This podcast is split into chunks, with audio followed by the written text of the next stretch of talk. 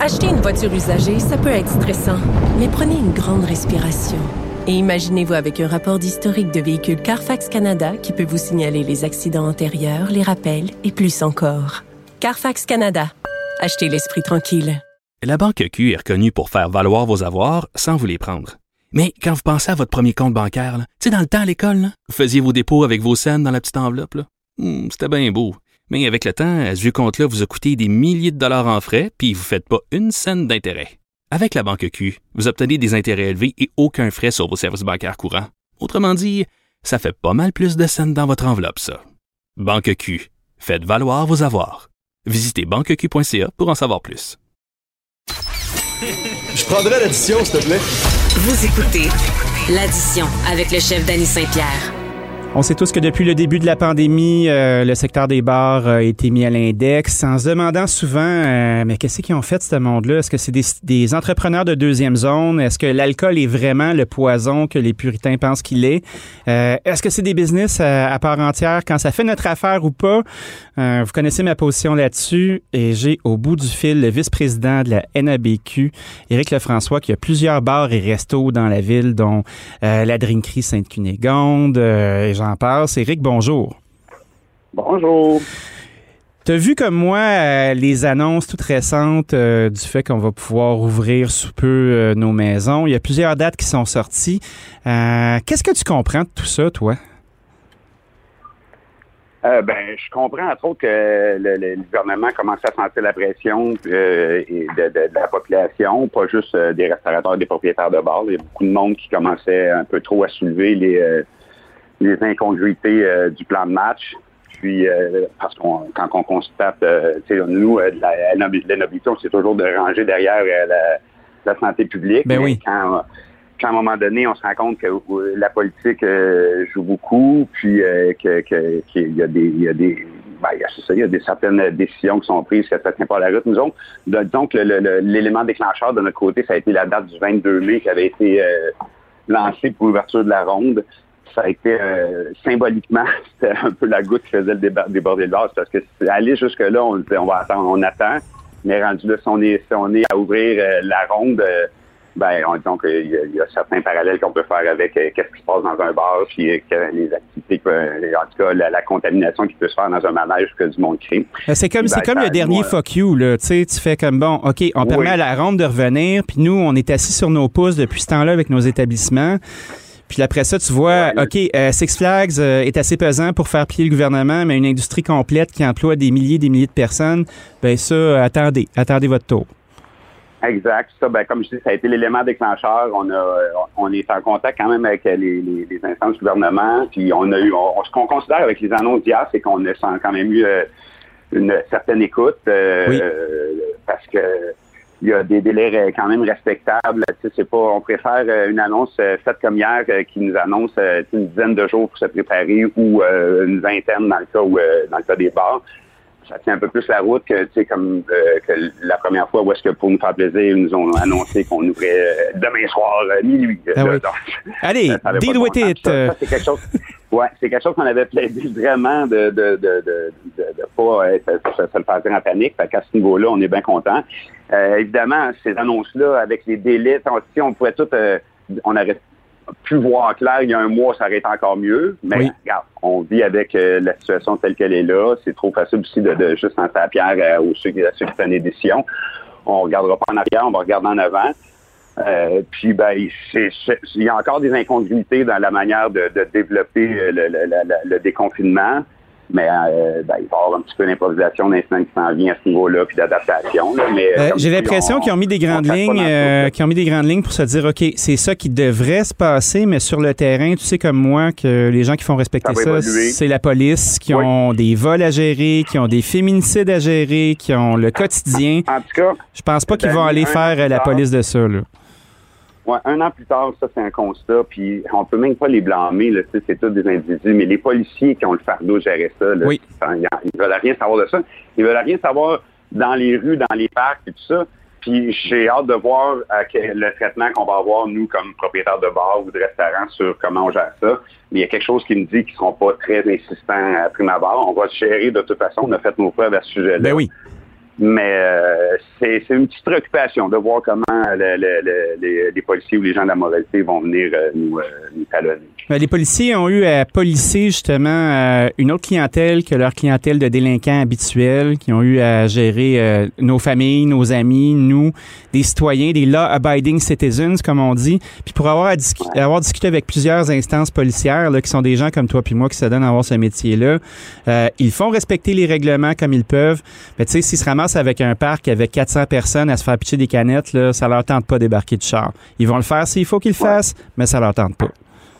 Oui, ça s'est fait progressivement. Donc, quand on dit depuis le beau temps, ça fait peut-être quoi, 4 à 6 semaines qu'on a une fois de temps en temps du beau temps. Ben, c'est là qu'on se rend compte aussi que les gens commencent à décrocher du plan. Donc, si on n'avait pas un petit peu de lousse, ça, ça aurait vraiment décroché. ça aurait dérapé même. Euh, oui, déraper, c'est le mot. Dis-moi, euh, toi, tu as combien d'établissements à ton actif à ce jour? Ben, je ne fais rien tout seul, évidemment. J'ai oh, des partenaires, mais, je suis partenaire dans une douzaine d'établissements à Montréal.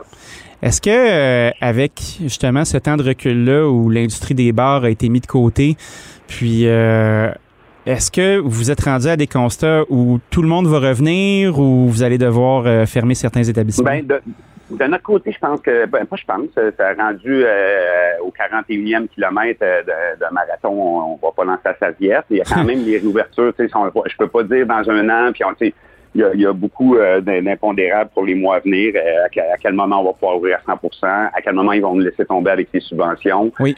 quelles sont les aides supplémentaires qui vont nous être fournies? Parce que moi, j'ai euh, il y a un an, euh, quand la pandémie est arrivée, le, sentiment de panique de n'importe quel entrepreneur, c'était de gérer nos cash flows. On, on, protégeait nos liquidités, on se demandait où est-ce qu'on s'en allait dans le néant. Euh, les aides gouvernementales, il faut être de bonne foi.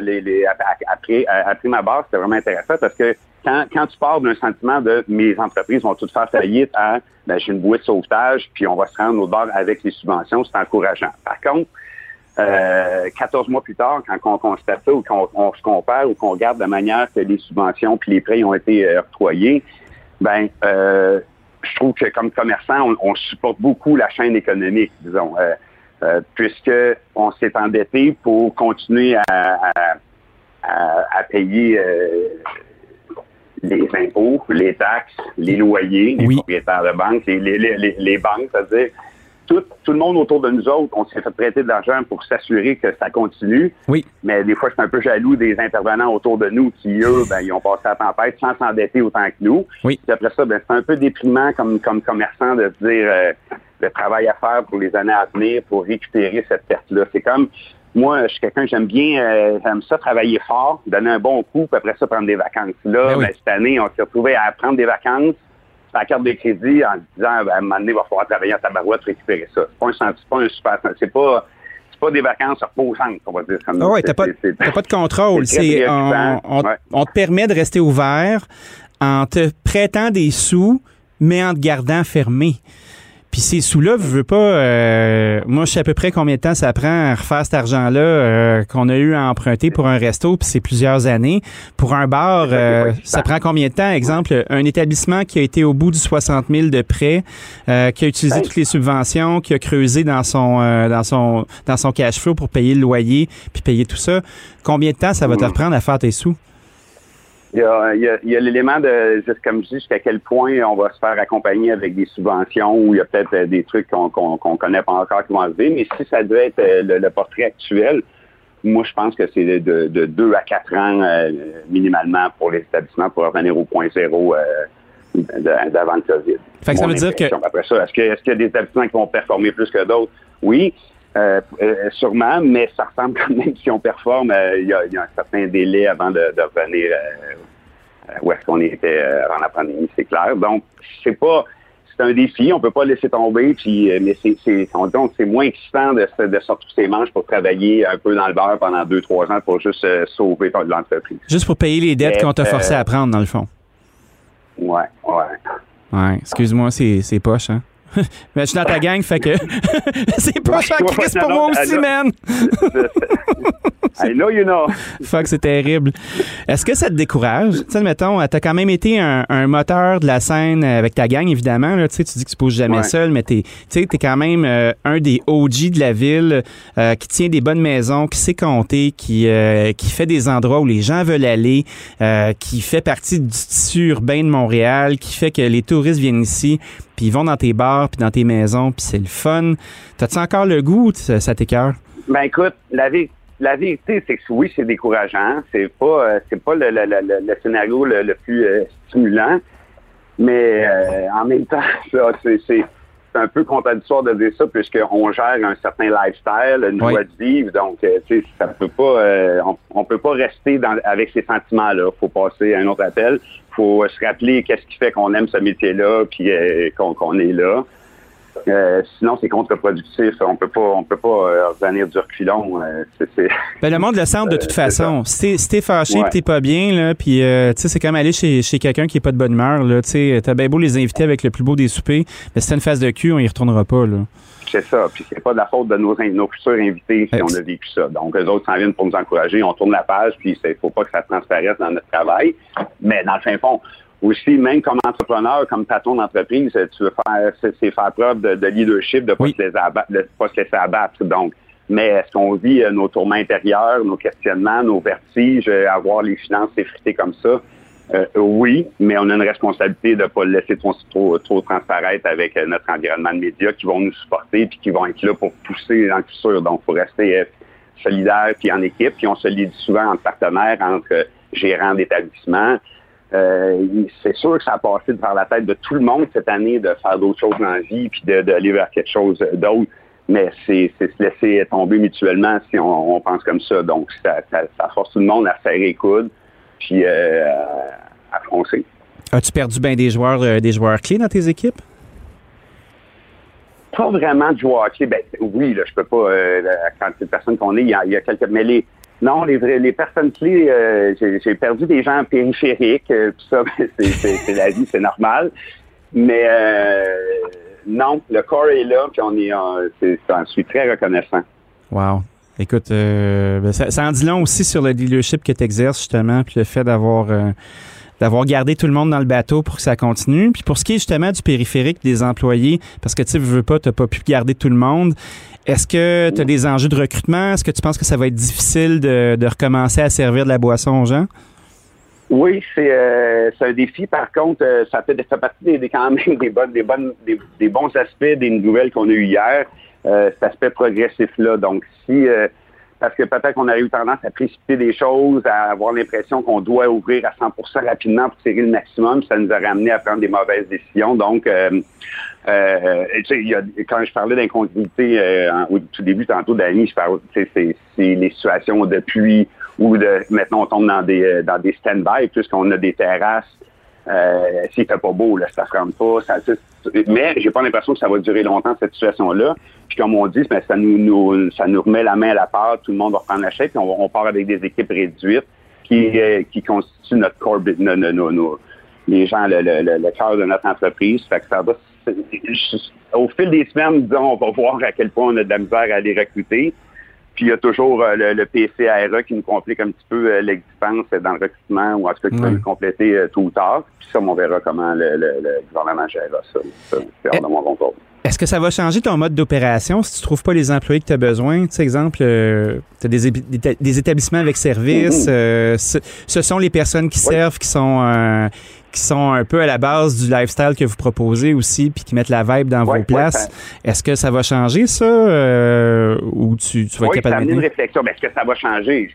Hmm, on va s'adapter. Ça va encore là, comme, on, comme on ne sera pas à 100% le matin, ça va nous permettre de, de read and react, de voir, de réagir en fonction de comment la business se développe. Mais euh, euh, quoi la question?